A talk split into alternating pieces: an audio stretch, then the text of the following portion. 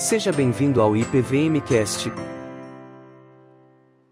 Não imagines que por estares na casa do rei, só tu escaparás entre todos os judeus.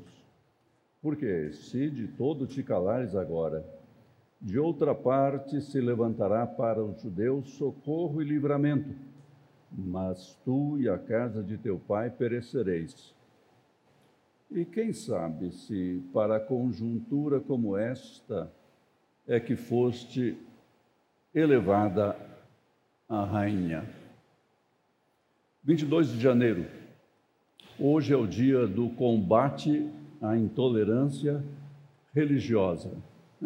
Tem que ter um dia, pelo menos, porque a intolerância é muito forte.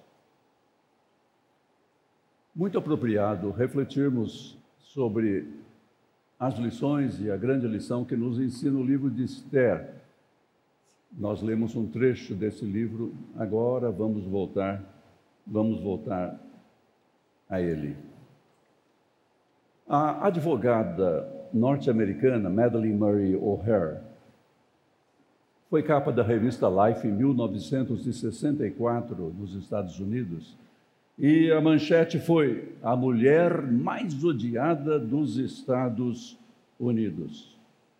O nome dele, o nome original dela era Madalyn Mays, após se divorciar do primeiro marido, John Mays. Ela começou um relacionamento com um homem casado chamado William Murray. E ele se recusou a se divorciar da sua esposa. Mas isso não incomodou Madalyn. E ela mudou seu nome para Madalyn Murray. Desse, desse relacionamento nasceu um menino que ela chamou de William Joseph Murray terceiro. Depois disso, Madalyn iniciou outro relacionamento e adota o sobrenome O'Hare. E mais tarde, de um quarto relacionamento, nasce o segundo filho, John Garth Murray. Murray, Madalyn Murray, começou a construir o seu legado, fundando uma organização ateísta e a primeira revista ateísta dos Estados Unidos. Em mil novecentos e sessenta, ela entra com uma ação judicial, alegando ser incondicional, inconstitucional a prática de orações e de leituras bíblicas na escola pública frequentada por seu filho, William Joseph Murray terceiro. E o resultado disso foi que, em mil novecentos e sessenta e três, a Suprema Corte dos Estados Unidos fez desta ação a referência para a retirada da leitura da Bíblia e de orações de todas as escolas públicas norte-americanas. E, a partir daí, Madalyn criou um programa de rádio sobre ateísmo e um fórum ateísta na televisão com mais de cento e quarenta canais. Ela se tornou o símbolo do ateísmo norte-americano. E isso foi o início de uma onda muito forte de expressões e decisões contra o cristianismo em um país plantado por pioneiros piedosos.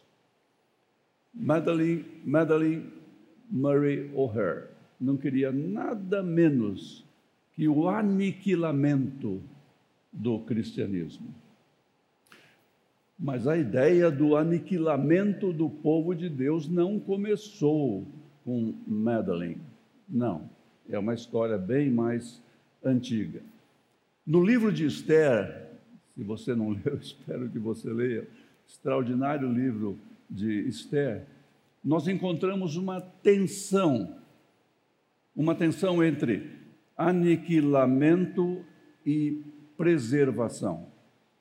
E essa tensão vai ser resolvida ao longo da narrativa, com a participação dos, dos personagens. Então, o livro nos, nos conta inicialmente a respeito, é o, o, o cenário, o cenário para o aniquilamento, a respeito de Assuero, o grande rei do, do Império Persa. Ele tornou-se conhecido também na história como Xerxes Primeiro, o grande rei de uma, de uma área que ia desde a Índia até a Etiópia, uma área muito grande realmente, cento e vinte e sete províncias sob o seu, sob o seu domínio. Mas ele não estava satisfeito com isso. Xerxes Primeiro foi o que levou suas forças até a Grécia. Foi ele que derrotou Leônidas, o Esparta, lá nas Termópilas. E ele ocupou, ocupou Atenas. Vejam que ele queria mais, queria dominar o Egeu, o Mediterrâneo e todo o comércio que acontecia, que passava, que passava por ali. Grande rei, muito poderoso. E aí o livro nos conta sobre a sua exibição de poder. Durante seis meses, ele trouxe os grandes do seu reino. Grandes abaixo dele, é claro. E deu uma grande... Seis meses é uma festa meio demorada, mas ele fez uma exibição da sua majestade, da opulência do seu reino, e todos tinham que saber que ele era realmente grande. Nos últimos sete dias, ele reuniu o povo da capital e, de novo, e continuou aquela grande demonstração de majestade, a glória do Assuero, do Xerxes Primeiro. E ele quis completar toda essa exibição, exibindo para toda aquela gente a sua esposa. E ele mandou convocá-la e ela não veio. Essas esposas. O, o, que, o que foi que ele fez? Ele exonerou a própria esposa. Ele tinha que mostrar quem era que mandava naquela casa. Viu? Ele fez então isso, exonerou a sua esposa. Bem, esse é o quadro, e você pergunta, mas não, não ouvimos falar de aniquilamento até aí? É verdade. Mas nesse cenário, Assuero podia fazer o que quisesse. Ele detinha o poder de vida e morte sobre as pessoas, vivia quem ele deixasse viver e morria quem ele decretasse. Ninguém podia se opor às suas decisões. Esse foi o cenário para o aniquilamento. E a ideia do aniquilamento continua agora com a ascensão de Amã. Você que leu Esther, vai me acompanhando aí. A ascensão de Amã. Quem que era Amã? Amã morava ali, trabalhava no palácio, tinha sua função importante realmente e foi visto por Assuero. Assuero prestou atenção nele e começa então a ascensão de Amã, porque Assuero fez dele o número um do reino, número um debaixo do do Assuero, mas era o mais poderoso, talvez um, um primeiro-ministro aí com carta branca para fazer, para fazer tudo. E com essa, com essa estatura de Amã, todos que passavam por ele se curvavam, tinham que reconhecer o seu grande poder, curvavam-se diante de Amã. Todos, menos um. Havia um judeu chamado Mordecai, que passava por Amã e nem notava o homem, né? Alguém observou isto e foi contar para Amã como é que o, o Mordecai não se curva eh, diante, diante da sua grandeza. Amã ficou muito furioso com isso. E ele ficou mais furioso ainda quando soube que, quando soube que Mordecai era um judeu. Então é esse judeu que não se curva diante da minha augusta presença. Isso mesmo, aquele judeu não se curvava. Gente, aí a coisa ficou muito difícil. Sabe por quê? Amã, chamado aí no texto bíblico de Agagita, era um amalequita. É isso.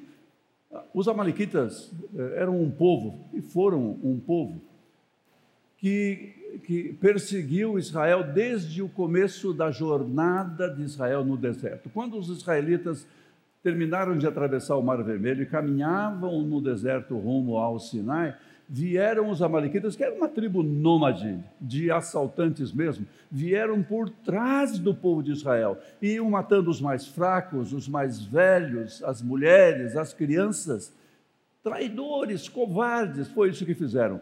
Israel os combateu, e sob a liderança de Moisés e do general Josué, derrotaram os amalequitas, mas Deus disse para Israel, não se esqueçam, não se esqueçam dos amalequitas, é bom não esquecer mesmo, porque são, são assim perversos, foi o que eles fizeram.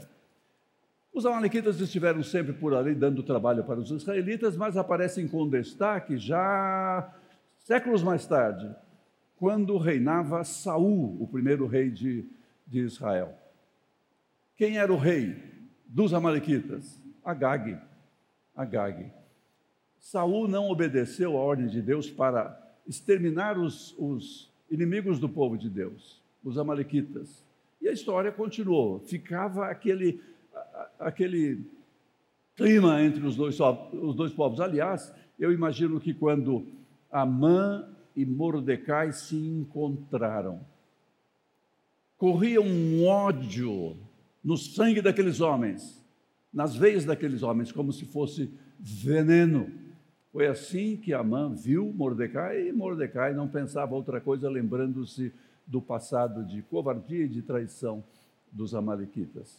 Esse foi o clima, essa foi a tensão ocorrida por ocasião do encontro dos dois. Então, o, o Amã pensou, temos que matar este, este Mordecai. Ah, mas ele é judeu, então vamos fazer o seguinte, vamos logo acabar com todos eles. É aí que entra a ideia do aniquilamento, porque Amã não queria outra coisa. Vamos, aniqu- vamos aniquilar, vamos aniquilar os judeus, vamos acabar com esse povo. Bem, a ideia de aniquilamento estava decidida. Mas um outro lado, falamos de uma tensão no começo, agora é introduzida a ideia da preservação no relato do livro de Esther. E como é que isso aconteceu? Aconteceu com a ascensão de, de Esther. Lembram-se que a rainha Vasti foi exonerada? E agora? Quem vai ser a rainha? O coitado do Assuero devia sentir-se muito sozinho. Ele só tinha mais trezentas esposas, uma coisa assim, não é? Então decidiram escolher uma rainha. Foi feito um grande concurso, muitas jovens participaram e Esther se destacou, gente. E toda a gente ficou gostando de Esther, e principalmente o Assuero ficou gostando de Esther. E ela foi, então, eleita a rainha, escolhida a rainha. Assuero deu um grande banquete, como vocês vão ver, aquele povo gostava muito de banquetes, né? Esther, então, agora estava no palácio. Isto foi, de fato, um elemento contrário à ideia do, do aniquilamento.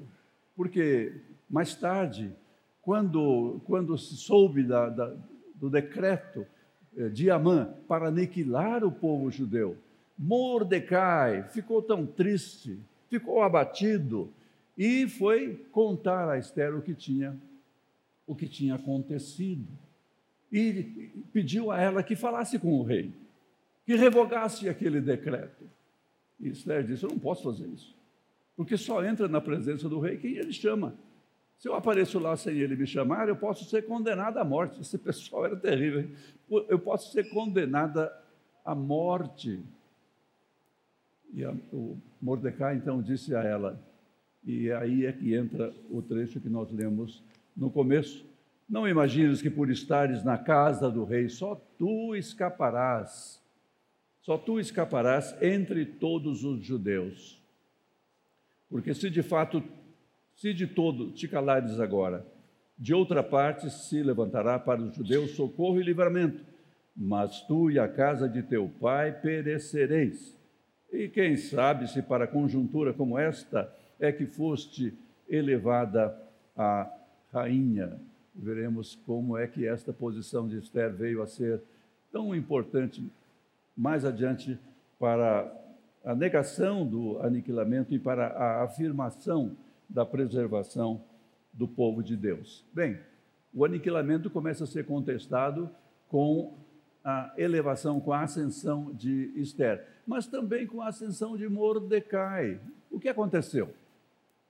Mordecai estava ali perto do palácio, ele devia ter uma função por ali, e a certa altura ele ouve uma conversa, ele fica sabendo que havia uma trama, uma conspiração para tirar a vida do rei, para matar Assuero.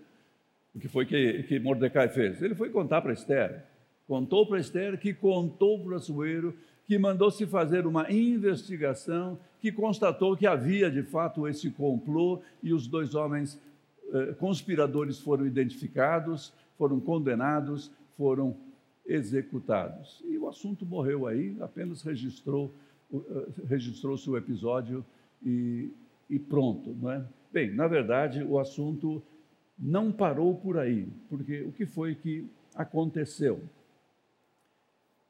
Algum tempo depois, certa noite, Assuero ficou com insônia, não conseguia dormir, virava para cá, virava para lá, não pegava no sono. Levantou e pediram que lesse para ele eh, algum texto das crônicas, dos feitos memoráveis do seu, do seu reino. E olha o que foram ler para ele, justamente a página que contava o que Mordecai havia feito em favor do rei, salvou a vida do rei. E Assuero pergunta: e o que foi que nós fizemos para agradecer, para expressar nossa gratidão, para honrar esse homem Mordecai? E a resposta foi: nós não fizemos nada, nada se fez, ficou por isso mesmo. E o, o Assuero ficou com essa pergunta: o que eu devo fazer para honrar esse homem? E sabe quem estava chegando ali naquele momento? Amã, Amã. Então o rei lhe pergunta: o que se deve fazer ao homem, ao homem que o rei quer honrar? O Amã era muito convencido, viu, Eduardo? Ele ficou achando que era ele o homem a quem o rei queria honrar. Ele pensou logo em algo bem, bem vistoso, né? Ah, vamos vestir esse homem com as roupas reais. Vamos colocar-lhe a coroa real. E vamos colocá-lo sobre o cavalo do rei. E vamos conduzi-lo pela cidade anunciando: é isto que se faz ao homem que o rei quer honrar. O Assuero diz: boa ideia, boa ideia, faça isso agora com Mordecai. Gente, o Amã não contava, não contava com essa, ele foi, claro, ele não tinha alternativa. Levou Mordecai pela cidade, preparado como ele tinha dito, porque o rei disse: não se esqueça de nada que você disse, tem que fazer desse jeito. E lá vai o Amã. No final dessa voltinha pela cidade, o texto conta que o Amã foi embora para casa com a cabeça coberta, morto de vergonha, certamente, não é? Assim que ele foi, que ele foi para casa. Ele tinha preparado para Mordecai uma forca de, uma forca de vinte e dois metros de altura, não precisava disso. Dois metros já ia resolver, vinte e dois metros. Ele queria fazer uma grande exibição com o enforcamento, com a morte do seu inimigo milenar, Mordecai. Mas ele chegou em casa agora, depois daquela vergonha que ele passou ali com, com Mordecai, e contou para os seus e para sua esposa o que tinha acontecido. E a esposa, gente, a sabedoria das esposas é um caso sério. Então a esposa lhe disse: se esse Mordecai, diante de quem você já começou a cair, é judeu, então você não pode derrotá-lo, você não vai conseguir. Bem, Esther ocupou uma posição, passou a ocupar uma posição que lhe deu condições de agir a favor da preservação, contra o aniquilamento.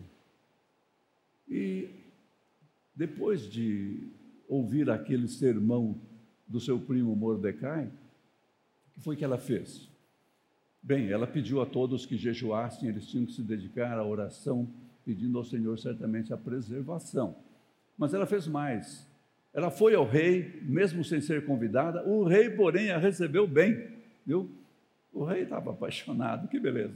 O amor é lindo. Então, ele estendeu para ela o seu cetro, que era a, a maneira dele expressar a sua aprovação pela aproximação dela. E ela pediu, então, ele quis saber: o que é que você deseja? Ela disse: eu quero que você e Amã venham amanhã para um banquete que eu vou oferecer. Mais um banquete, Eduardo. Um banquete que eu vou oferecer. E no dia seguinte vieram os dois. O Amã estava todo orgulhoso, né? Todo... Isso foi antes dele dar aquela voltinha terrível. Então ele veio cheio de orgulho para o banquete de, com, com o rei e com a rainha que os havia convidado. Bem, ali no banquete, o rei pergunta a Esther: o que afinal você deseja? Essa era a ideia do banquete, né? Que ela expressasse seu desejo. E ela diz: eu quero que vocês venham para o banquete amanhã.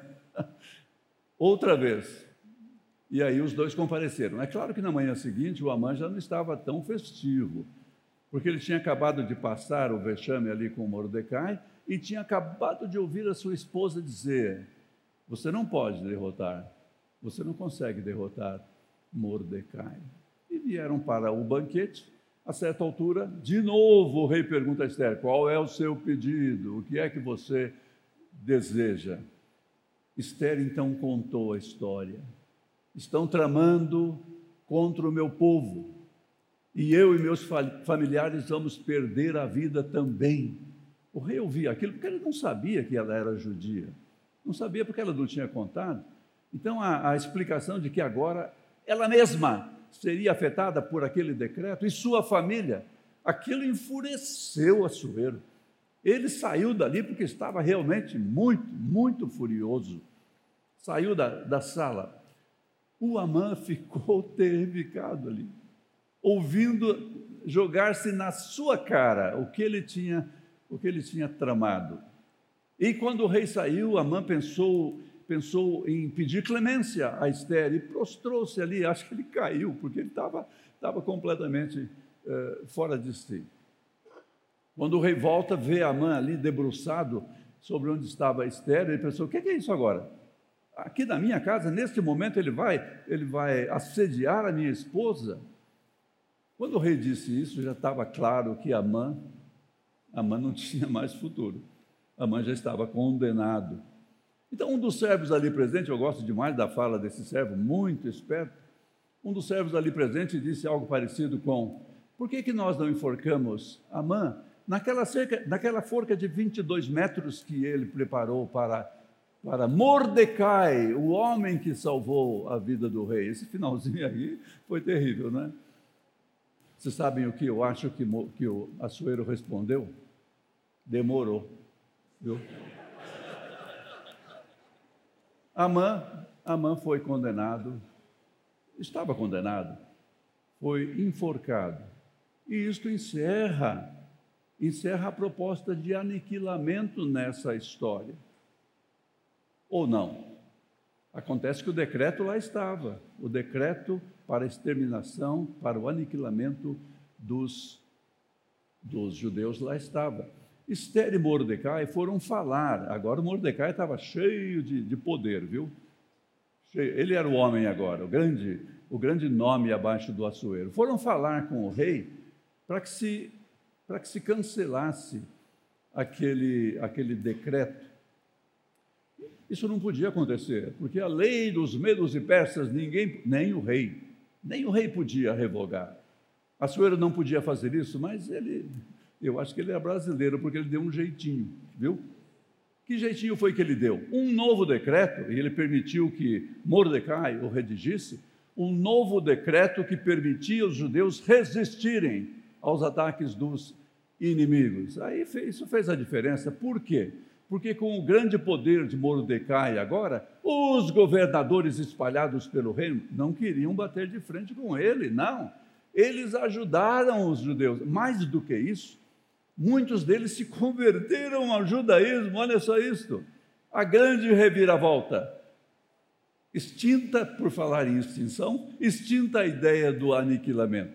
Agora está valendo, está valendo a preservação do povo de Deus. Ah, isso resultou numa grande festa que os judeus chamaram de Purim, a festa do Purim, a celebração da preservação, com jejum, com orações e com a comilança também, que eles eram chegados nisso, como vimos, não é? Os banquetes.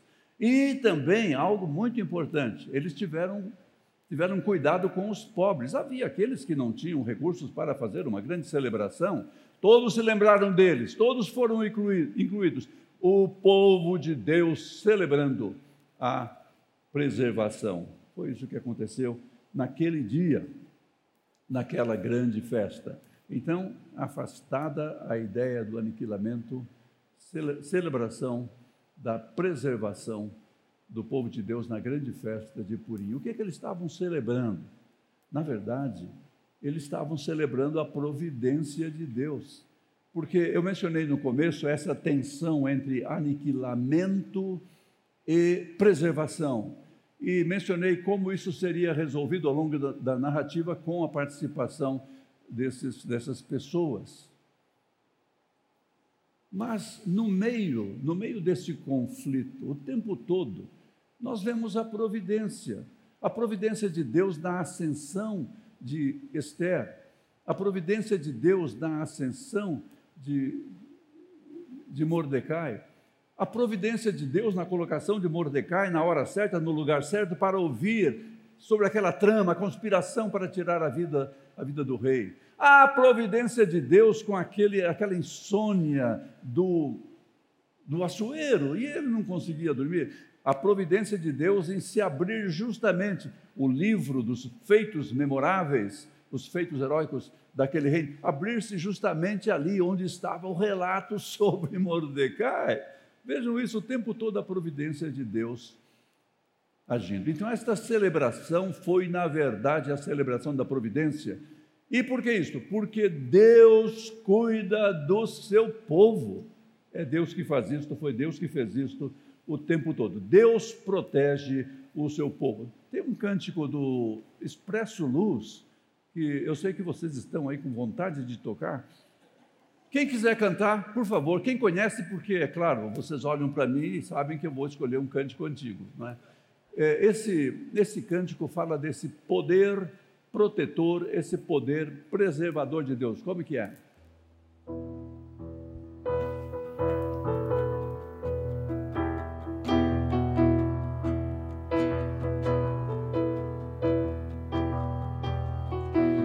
O Senhor é a minha força, meu escudo e salvação.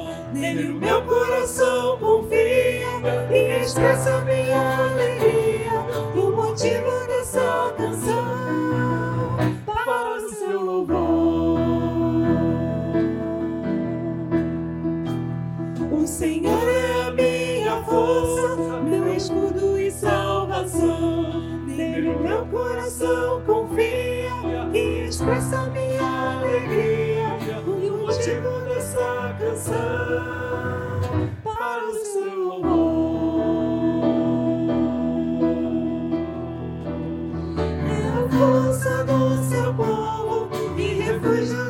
Escolhidos, abençoa-nos para sempre, ó Senhor. É a força do seu povo e refúgio dos escolhidos, abençoa-nos para sempre, ó Senhor. Esse cântico, esse cântico afirma assim, porque é o que a Bíblia diz: o Senhor dá força ao seu povo. O Senhor abençoa com paz o seu povo.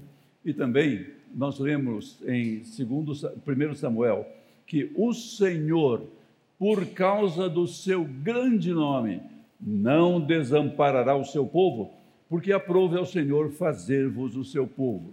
Ou seja, o Senhor não desampara o seu povo porque é o seu povo, viu? É por isso que ele não nos desampara. E também nós aprendemos na Escritura que o Senhor tem um propósito para o seu povo. É por isso que o protege, o preserva. A missão Portas Abertas informa que, de acordo com os dados da Lista Mundial de Perseguição de dois mil e vinte e dois, mais de trezentos e sessenta milhões de cristãos no mundo enfrentam algum tipo de oposição como resultado da identificação, da tua identificação, da sua identificação com Cristo, com o cristianismo. Quer dizer, são perseguidos só porque são cristãos, não há outro motivo. E isso está acontecendo em nossos dias, hoje, no Oriente, no Ocidente. Mas nós celebramos, mesmo enquanto isso, nós celebramos a providência, porque Deus tem um propósito para o seu povo. Escrevendo aos Filipenses, o apóstolo Paulo disse: estou plenamente certo de que aquele que começou boa obra em vós, há de completá-la até o dia de Cristo. Estou certo, diz ele, tenho certeza, diz ele. E por que essa, essa certeza? porque somos guardados pelo poder de Deus, mediante a fé, para a salvação preparada para revelar-se no último tempo. A resposta cristã ao Deus da providência, o Deus que nos preserva, então, é louvor e gratidão. Nós começamos esta mensagem a respeito do poder preservador da providência, com a história de Madalyn Murray O'Hair, que pretendia aniquilar o cristianismo. De eh, dia vinte e nove de setembro de mil novecentos e sessenta e cinco, no Texas, Madalyn, seu filho John e sua neta Robin foram sequestrados, assassinados e mutilados por um dos seus seguidores ateus, um ex-funcionário que havia desfalcado a empresa de Madalyn e fora denunciado por ela. Antes da sua morte trágica, porém, Madalyn teve a maior surpresa da sua vida. O seu filho William Joseph Murray terceiro se converte ao cristianismo. Aquele mesmo garoto que fora drati- dramaticamente envolvido na maior batalha, batalha do ateísmo nos Estados Unidos. vinte anos depois da histórica decisão da Suprema Corte americana, William estava perdido nas drogas e ele conta que clamou, clamou para Jesus e Jesus respondeu. Quando soube da notícia, Madalyn explodiu. Pode-se chamar isso de um aborto pós-natal por parte de uma mãe. Eu quero repudiá-lo totalmente, completamente, agora e sempre. Ele está além do perdão humano.